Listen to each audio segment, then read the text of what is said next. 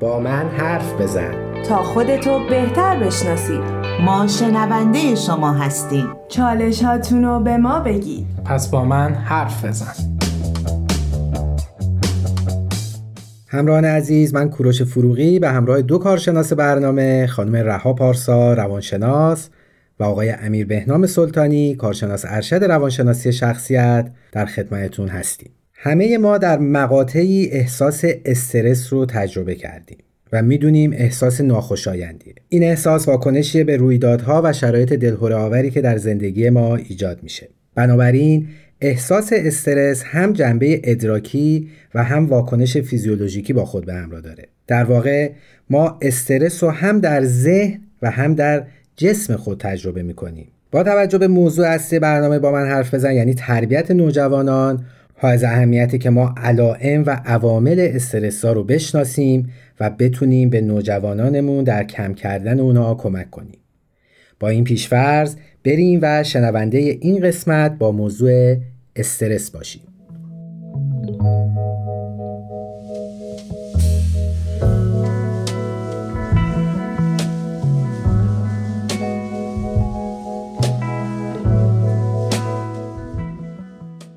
درود خدمت همه شنوندگان عزیز. خیلی خوشحالیم که در کنارتون هستیم. امیدوارم که لحظات خیلی خوبی رو در کنار هم دیگه داشته باشیم.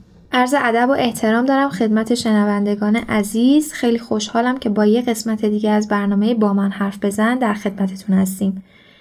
امروز می‌خوایم در مورد استرس و استراب توی نوجوانای عزیزمون صحبت بکنیم. اگه بخوایم تعریف روانشناختیش رو بگیم می‌تونیم اینجوری بگیم که استرس همون پاسخیه که روان آدم به فشارها یا تهدیدا میده. یعنی بروز فیزیکی این پاسخ به شکل افزایش ترشح هورمون آدرنالین ظاهر میشه و به طور موقت روی سیستم عصبی ما تاثیر می‌ذاره. به همین دلیل تغییر این هورمون باعث میشه که مثلا استرس درون ما به وجود بیاد. که در ادامهش حالا یه سری واکنش ها بدن ما ممکن نشون بده که همون ضربان قلب هستش و تندی تنفس هستش تاریخ هستش و یا حتی لرزش زانوها هستش. در همین ابتدا این سوال برام پیش اومد که آیا استرس و استراب با هم متفاوتن یا دو کلمه هممعنی و مترادفن؟ بله با هم متفاوت هستن. خیلی وقتا ما توی معنی لغوی این دوتا رو با هم دیگه اشتباه میگیم. یعنی وقتی که ما دچار استرس شدیم ممکنه که به اشتباه بگیم که ما داریم یه استرابی رو تجربه می‌کنیم. در صورتی که اینجوری نیست. اگه بخوام یه ذره ساده تر بگم اینجوریه که مثلا مغز ما از زمان تولد وظیفش کلا حفظ و بقای ما هستش. یعنی هر دستوری رو که میده برای حفظ اون فرد هستش. وقتی که من کودک هستم به خاطر اتفاقایی که میافته مغز من در حال رشده و داره رشد می‌کنه و برای خودش مشخص می‌کنه که این موقعیت امنه و این موقعیت مثلا آسیبزا یا امن نیستش و ممکنه که یه خطری درونش باشه. بر اساس اون خطرات یه سری آلارم می‌ذاره مغز من که اگه شرایط امن باشه من آرومم. اما اگه شرایطی باشه که من احساس آرامش نکنم آلارما شروع می‌کنن به علامت دادن. مثلا پیش اومده که شما یه دفعه یه عکس عمل خیلی واکنشی نشون دادی. مثلا یه یه صدای بلندی اومده شما عکس عمل نشون دادی. این عکس عمل بر اساس همون فرمان مغز هستش که پاسخیه که مغز داره به اون موقعیت استرس میده. حالا اگه این استرس مدیریت نشه تو یه لول بالاتر به استراب می‌رسه. یعنی اگر که اونجا کنترل نشه مدیریت نشه تبدیل میشه به یه استراب. پس می‌تونیم بگیم استرس یه جوری سطح کوچیکتری از استراب یا پیش نیاز استرابه. بله دقیقا همینطوری هستش. یعنی که ما اول استرس رو تجربه می‌کنیم و اگر کنترل نشه تبدیل میشه به استراب. البته اینم بگم که ما توی برنامه های قبلی خیلی راجع به استرس صحبت کردیم و گفتیم که گاهی یه میزان از استرس واسه ما خوب هستش حتی. مثلا ما می‌خوایم بریم یه امتحانی رو بدیم ما دچار استرس میشیم. به این صورت که سعی می‌کنیم هی برنامه هامون رو چک بکنیم ببینیم که حالا ما آمادگی لازم رو برای اون امتحان داریم یا نه. این حد و اندازه به نظرم مفید هم هستش. ولی اگر که این استرس میزانش خیلی شدیدتر باشه و کنترل نشه عملکرد مغز ما رو پایین میاره و حتی عملکرد فیزیکی ما رو که در لولای بالاتر تبدیل به استراب میشه.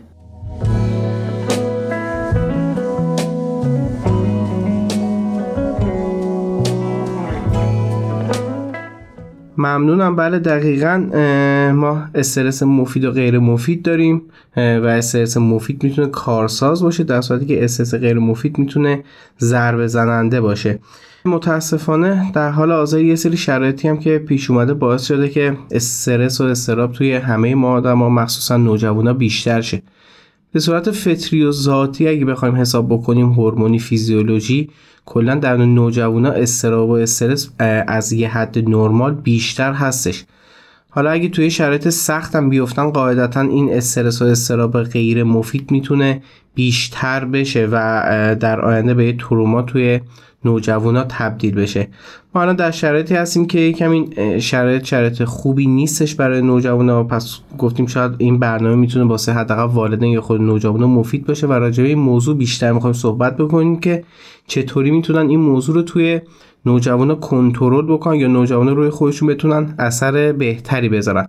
ولی قبل از اینکه بخوایم به این موضوعات بپردازیم یه سری زیر شاخه هایی از استراب ها هستش. حالا یا اختلالاتی که مرتبط با استراب هستش. راجع به اونا می‌خوام یکم صحبت بکنیم چون که در نوجوانی تقریبا این مشکلات پیش میادش و نسبتا عادی هست. ولی ما قسمت عادی و غیر عادیش می‌خوایم راجع بهش صحبت بکنیم. ببخشید صحبتتون قطع می‌کنم. اشاره به کلمه تروما کردین. می‌خواین برای شنوندهامون یه توضیح بدین و معنی بکنین که تروما یعنی چی؟ بله تروما یعنی آسیبی که توی حالا یه زمانی از زندگی پیش میادش و احساس بدی نسبت به ما دست میده و بعد از اینکه از اون بازه زمانی میگذره هر لحظه یا هر خاطره ای که شبیه به اون حالت استرابی باشه ما رو می‌تونه به همون حالت استرابزا برگردونه. مثلا اگه تصادف یا درگذشت یکی از عزیزامون توی زمان خاصی اتفاق افتاده باشه بعد یه مورد مشابه تصادف یا از دست رفتن یکی از عزیزا رو داشته باشیم ما رو می‌تونه به همون روز و همون لحظه برگردونه و به همون اندازه به ما استرس بده در صورتی که شاید استراب اون لحظه اونقدر نیستش که بخواد ما رو انقدر دچار آسیب کنه. به این میگن تروما. در رابطه با مشکلات مربوط به حالا استراب یا استرس بخوایم صحبت بکنیم. نوجوانا به صورت خیلی اتفاقی یا هورمونی هورمونی و فیزیولوژی دچار یه سری مشکلات شبیه به استراب یا شبیه به اختلالات دیگه میشن. مثلا ما یه اختلالی داریم مثل وسواس فکری. نوجوانا به صورت هورمونی دچار یه سری وسواس های فکری ممکنه بشن. وسواس فکری چیه؟ فکر کردن بیش از حد به یه سری موضوعات یا داشتن افکار مزاحم که نتونن روش کنترل داشته باشن و باعث بشه که احساس بدی نسبت به اون موضوع داشته باشن. مثلا می‌تونه وسواس وارسی کردن داشته باشن. اینکه احساس بکنن که نکنه الان گاز بازه و ممکنه خونه منفجر بشه یا در اتاقشون قفل کردن یا نه. این ممکنه بازرسی کردن بیش از حد شروع بکنه وسواسگونه عمل کردن. باید مثلا یه چیزی کثیف یا خیلی از نظر نوجوان دلچسب نیستش و مدام شروع می‌کنن ایراد گرفتن به اینکه این چیز خوبی نیستش. یا مثلا خیلی ایرادگیری می‌کنن به والدین که چرا این کاری که داری انجام میدی این شکلی انجام میدی باید تمیزتر انجام بدی و اینو خیلی وسواسگونه دارن دنبال می‌کنن. یه قسمتیش طبیعی تقریبا میشه گفت به حق دارن میگن. یعنی بعضی اوقات پیش میاد نوجوانا یه حرفایی که می‌زنن حرفای درستی هستش راجع به تمیزی کثیفی. شاید واسه ما به یه عادت تبدیل شده ولی نوجوان خیلی داره دقیق به اون نگاه می‌کنه. ولی یه قسمتیش وسواسگونه داره پیش میره و اون نوجوان خیلی داره نسبت به سختگیرانه عمل می‌کنه. این ترس غیر قابل کنترل از میکروب و تمیزی هستش که توی ذهن نوجوان می‌تونه خیلی زیاد باشه. یه مورد دیگه وسواس که خیلی پیش میادش وسواس تردید هستش. مدام توی مثلا لباس یا پوششی که دارن تردید دارن نکنه این قشنگ نباشه نکنه زشت باشه نکنه دیگران نظر بدی بدن. و بعد شروع می‌کنن افکار مزاحم ساختن. مدام فکر زیاد می‌کنن راجع به موضوع اینکه دیگران نسبت به اونا چه نظری می‌تونن داشته باشن.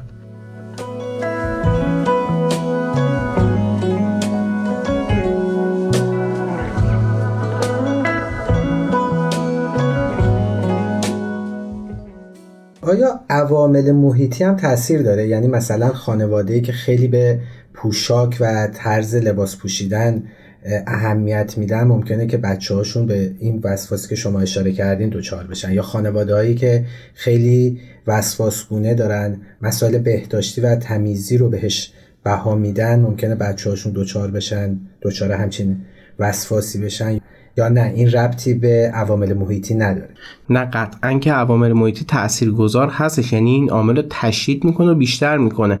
حالا ما یا والدین داریم که اصلا حساسیت به موضوعات بهداشتی ندارن که نوجوان دوباره حساس میشه بهش میگن جبران افراطی داره می‌کنه یا نه اونا هم حساسن که نوجوانی رو دوباره پرورش میدن که ممکنه همسو با والدین باشه. ولی ما می‌خوایم بگیم حتی اگه یه والد نرمال هم بالا سر بچه ها باشه و تربیت کننده بچه ها باشه باز هم این افکار وسواس کنه ممکنه توی نوجوان پیش بیاد. اون که حالت غیر نرمال قاعدتا یه آدم معمولی هم تو این شرایط تربیت محیطی ممکنه که دچار وسواس بشه. ولی می‌خوایم بگیم که کلا این افکار وسواس کنه توی نوجوان به صورت فطری یا ذاتی یا هورمونی ممکنه وارد بشه. مورد بعدی در رابطه با حملات استرابی یا پنیک اتک هستش که بعضی وقت توی نوجوان ها می‌بینیم. شاید دیده باشید بعضی وقت نوجوانا زمانی که دارن صحبت می‌کنن یه دفعه چند دقیقه توی فکر فرو میرن یه پرشایی شاید توی بدنشون داشته باشن و یه دفعه یک موضوع دیگر رو بخوان مطرح بکنن. این همون حالت حملات استرابی هستش. حالا به صورت اختلالی یا پنیک اتک نمی‌خوایم بررسی بکنیم چون خیلی باید شدیدتر باشه رویدادهای دیگه همراهش هستش. ولی به صورت معمولی بعضی اوقات نوجوانا اینو دارن. این حمله ها توی نوجوانا تقریبا تو سن بین حالا 14 15 سالگی تا 20 سالگی زیاد میشه. اگه این حالت ها رو دیدید سعی کنید خیلی روش تمرکز نکنید دقت نکنید و چیزی راجع به این نگید. راجع به حملات استرابی هم فقط میشه گفتش که سعی کنید یه سری تکنیک ها هستش به نوجوانتون یاد بدید که اون کارا رو انجام بده تا از این حملات به دور باشه. چون حملات استرابی اگه مقدارش زیاد بشه امکان داره که نوجوان رو به پرخاشگری شدید بیاره. اون حملات رو کنترل نمی‌تونه بکنه. تو اون لحظه یه واکنش خیلی شاید مثلا بگیم خندهدار به یه موضوع داشته باشه احساس تحقیر می‌کنه. پس قاعدتا یه واکنش پرخاشگرانه ممکنه به اون موضوع داشته باشه. ولی تا یه حدی تقریبا عادی هستش. این حملات استرابی فرمودین یه سری مواردی هست که به والدین میگه حالا راهکارها که حتما در قسمت بعد بهش خواهیم پرداخت. بله حتما در قسمت بعد حتما به والدین راهکارهای مدیریت استرس و استراب خواهیم گفت. خیلی ممنون وقتمون برای این بخش به اتمام رسید. میریم و تا لحظات دیگه به شما شنونده عزیز برمیگردیم. شنونده عزیز من کوروش فروغی به همراه خانم رها پارسا و آقای امیر بهنام سلطانی مجدد به شما برگشتیم در بخش قبل در خصوص استرس و استراب و همچنین تفاوتشون صحبت کردیم و به تعدادی از عوامل استرس ها پرداختیم و در ادامه در خدمتتون هستیم. بله خیلی ممنون. می‌خواستم این بخش رو با یه اختلال شروع کنم که خیلی هم اختلال شایعی هستش و گاهی وقتا ممکنه که اصلا بهش توجهی نشه. اختلال افسردگی که ممکنه که خیلی در نوجوانان شایع هم باشه. افسردگی توی نوجوانا علت خاصی نداره. یعنی هنوز محققا و پژوهشگرا علت خاصی براش پیدا نکردن. اما می‌تونیم مثلا به یه سری عوامل بیولوژیکی ژنتیکی و همینطور یه سری عوامل محیطی که می‌تونه طلاق والدین باشه یا اینکه تغییر یه مکانی از یه مکان دیگه باشه یا اینکه مثلا می‌تونه مشکلاتی که توی مدرسه پیش میاد یا مشکلاتی که با همسالان به وجود میاد همه اینا می‌تونه زمینه ساز افسردگی توی نوجوانامون باشه. حالا اون علائمی که نوجوانای ما دارن تجربه می‌کنن یا اون آدمی که اون افسردگی رو داره تجربه می‌کنه چیا هستن مهمتریناشون همون احساس پوچی پوچی خیلی شدید ناامیدی بیانگیزگی و انرژی خیلی پایینه که ما توی نوجوانامون می‌بینیم. حالا یه سری علائم هستش که ما می‌تونیم بهشون اشاره بکنیم خیلی مهمن و خیلی باید جدی گرفته بشن. اگر که ما این علائم رو دیدیم به مدت حالا دو هفته به صورت مداوم توی فرزندمون دیدیم باید خیلی جدی گرفته بشه. اولیش می‌تونه تغییر توی خورد و خوراک بچه ها باشه. یا اینکه خیلی بی اشتها میشن یا اینکه خیلی پرخوری شدیدی پیدا می‌کنن. یا اختلال توی خوابشون به وجود میاد. خیلی زیاد میخوابن یا خیلی اصلا کم خواب میشن توی طول شبانه روز. یا حتی تغییر توی ساعت خوابشون به وجود میاد. و یکی از علائمی که دیگه خیلی به صورت واضح ما می‌تونیم ببینیم همون احساس بی انگیزگی هستش که بچه حوصله هیچ کاری رو نداره به یه مدت طولانی. اصلا دلش نمیاد که مثلا درس بخونه یا بره حتی تو کوچه بازی بکنه. همش دلش می‌خواد بخوابه همش دلش می‌خواد یه جا فقط ساکن باشه. یکی دیگه از عاملایی که ما می‌تونیم خیلی جدیش بگیریم همون احساسیه که راجبش قبلا صحبت کردیم که گفتیم نوجوانمون به دلیل حالا تغییرات هورمونی که دارن خیلی دوست دارن توجه دیگران رو داشته باشن به خصوص والدین. که وقتی که حالا این بیتوجهی رو می‌بینن یعنی اون توجه کافی رو نمی‌گیرن از والدینشون یا حتی اطرافیان دچار همین مود پایین بی انگیزگی پوچی و ناامیدی خیلی شدید یا همون غم خیلی شدید میشه.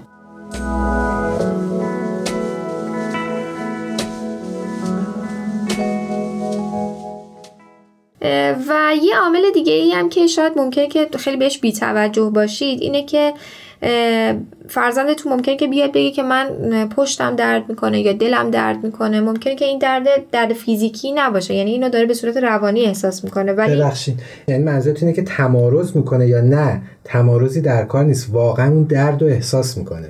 نه نه نمی‌تونه این تمارز باشه توی بچه ها چون که این درد به صورت روانی داره حس میشه. حالا ما میگیم که بچه نخورده زمین که زانوش بخواد درد بگیره یا به خاطر بد نشستن کمرش درد نمی‌کنه که بخوایم بگیم عضلانی یا فیزیکی داره اینو احساس می‌کنه. اما به صورت روانی واقعا داره این درد رو احساس می‌کنه. اگر این علائمی که حالا ما گفتیم یه چند نمونهشو این چندتا رو به صورت مداوم پی در پی, در طی دو هفته اینا ادامه پیدا بکنن. ما می‌تونیم بگیم که ممکنه که بچه دچار افسردگی شده باشه. یعنی میگم این موضوع رو باید جدی بگیریم. یعنی بهش توجه بکنیم و به نظرم باید با یه مشاور صحبت بکنیم. خیلی ممنون. حالا اینجا ممکنه یه نگرانی برای شنونده ما پیش بیاد. این مرزه کجاست؟ این مرزی که متوجه بشن بچهشون افسردگی گرفته دچار اختلال افسردگی شده یا نه. چون ما تو برنامه های قبلی و همینطور تو همین برنامه اشاره کردیم که مثلا ممکنه به خاطر عدم توجه بچه ها تمارز بکنن یا ممکنه که بی اشتها بشن پر اشتها بشن. این مرز کجاست که ما اون بی اشتهایی پر اشتهایی عدم توجه و عوامل دیگه که شما گفتین رو بتونیم تفکیک کنیم؟ ببینید مثلا یه وقت می‌بینید که بچه درخواستی از شما داره یه انتظاری داره شما اونو انجام نمی‌دید براش یعنی مناسب نمی‌دونید و انجام نمی‌دید. بچه قهر می‌کنه غذا نمی‌خوره مثلا یکی دو روز غذا نمی‌خوره یا اینکه ناراحت غمگینه. ولی این علائمی که من دارم میگم یه چند تا عامل همین کم اشتهایی یا پر اشتهایی یا اختلال در ساعت خواب یا احساس غم خیلی شدید دردای عضلانی این چند تا علائم وقتی که به صورت مکرر و مداوم دارن تو، توی دو هفته خودشون رو نشون میدن باید خیلی جدیشون بگیریم. یعنی یه روز دو روز نیست که مثلا ما بگیم خب به خاطر حال ناراحتی که به وجود اومده داره این کارا رو می‌کنه. ولی وقتی که مداوم باشه و این چند تا عامل باشن با هم باید خیلی جدی گرفته بشه. خیلی ممنون. پس بازه زمانی دو هفته و اینی که چند عامل و همزمان بچه از خودش نشون بده. بله اون موقع هستش که ما باید نگران افسردگی باشیم. بله من یه نکته رو اضافه کنم. خیلی مهمه که تو این بین اگه یکی یا دو تا از این عوامل رو می‌بینید همون لحظه برچسب افسردگی رو به نوجوان خودتون نزنید اینجوری نوجوان احساس می‌کنه که واقعا شاید افسرده هستش و بقیه علائم خود به خود میاد نشون میده. یعنی متوجه میشه که باید اون کارا رو انجام بده در صورتی که بقیهش می‌تونه همون تمارزی باشه که شما فرمودید. ولی اگه برچسب نزنید و اگه منبع مشخصی باسه اون حال بد وجود داشته باشه جای نگرانی نیستش. بعد از برطرف شدن اون منبع عامل افسردگی خود به خود شروع می‌کنه برطرف شدن اون اختلال افسردگی اون حالت افسردگی.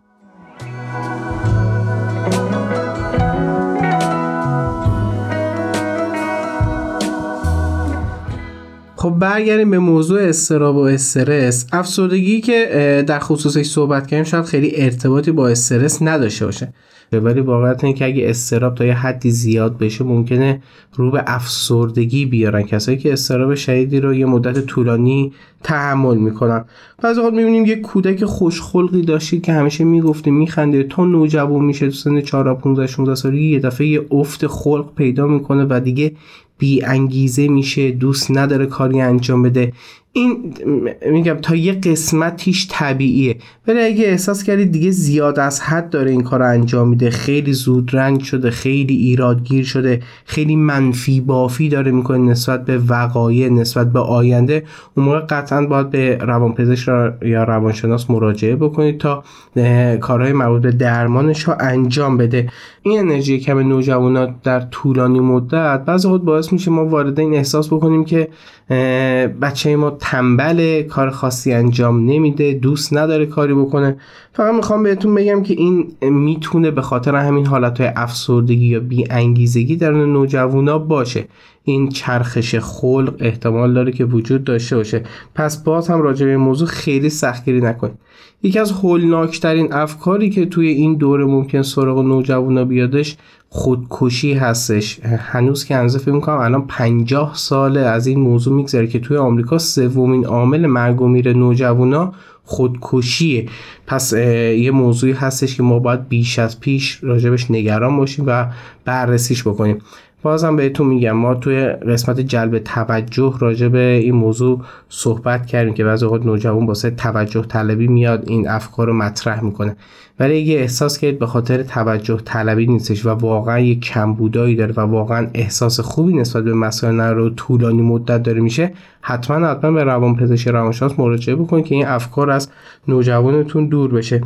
اینا مشکلات و حالا اختلالاتی هستن که تا یه حدیشون طبیعیه و مربوط به دوره سنی نوجوانیه. باز هم میگم اگه تا یه حدی پیش رفتش کم بودش این عادیه و نباید به رو بیاری و نباید خیلی مطرحش بکنید ولی اگه احساس که داره زیاد میشه اون موقع می‌تونید به روانپزشک یا روانشناس مراجعه بکنید دوست درمان و کنترل این مشکلات. دقیقا در ادامه صحبت های آقای سلطانی اینو اضافه کنم که مطالعات بالینی نشون داده که خیلی از اختلالات روانی توی همین دوره یعنی توی دوره بلوغ یا بعد اون ظاهر میشن. که اغلب اونها هم با اون میزان استرسی که فرد داره تجربه می‌کنه خیلی ارتباط مستقیمی دارن. چرا که بدن داره خودش رو تطبیق میده با اون هورمون های جدیدی که حالا دارن ترشح میشن بعد اون ذهن و روانشون داره به اون سمت حرکت می‌کنه. به خاطر همین ممکنه که این تغییرات با یه سری ترس ها با یه سری نگرانی ها با یه سری تنش ها همراه باشه که خیلی طبیعی هستش. و در اینجا والدین خیلی می‌تونن کمک کننده باشن و همراه باشن که حالا در قسمت راهکار خیلی بیشتر راجبش صحبت می‌کنیم خیلی ممنون مرسی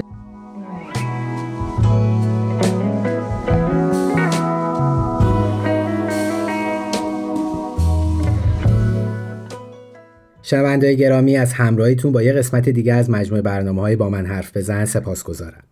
امیدوارم در این قسمت تونسته باشیم اهمیت توجه به استرس و در نهایت استراب رو بیان کنیم. به نظر من معنی استرس فراتر و گسترده تر از مفهومیه که معمولا در ذهن ما وجود داره. مهمه که اگه دیدیم در تربیت نوجوانان استرس از کنترل خارج شده به خاطر اثراتی که در زندگی شخصی و اجتماعیشون ممکنه بذاره حتما از روانشناس یا روانپزشک کمک بگیریم.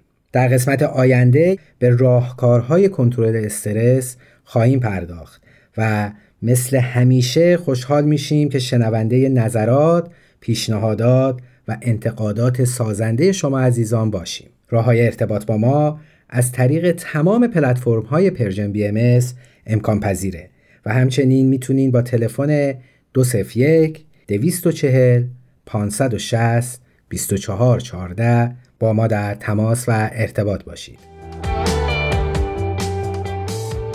تلاش کنیم تا فردایی بهتر از دیروز بسازیم. تهیه شده در پرژن BMS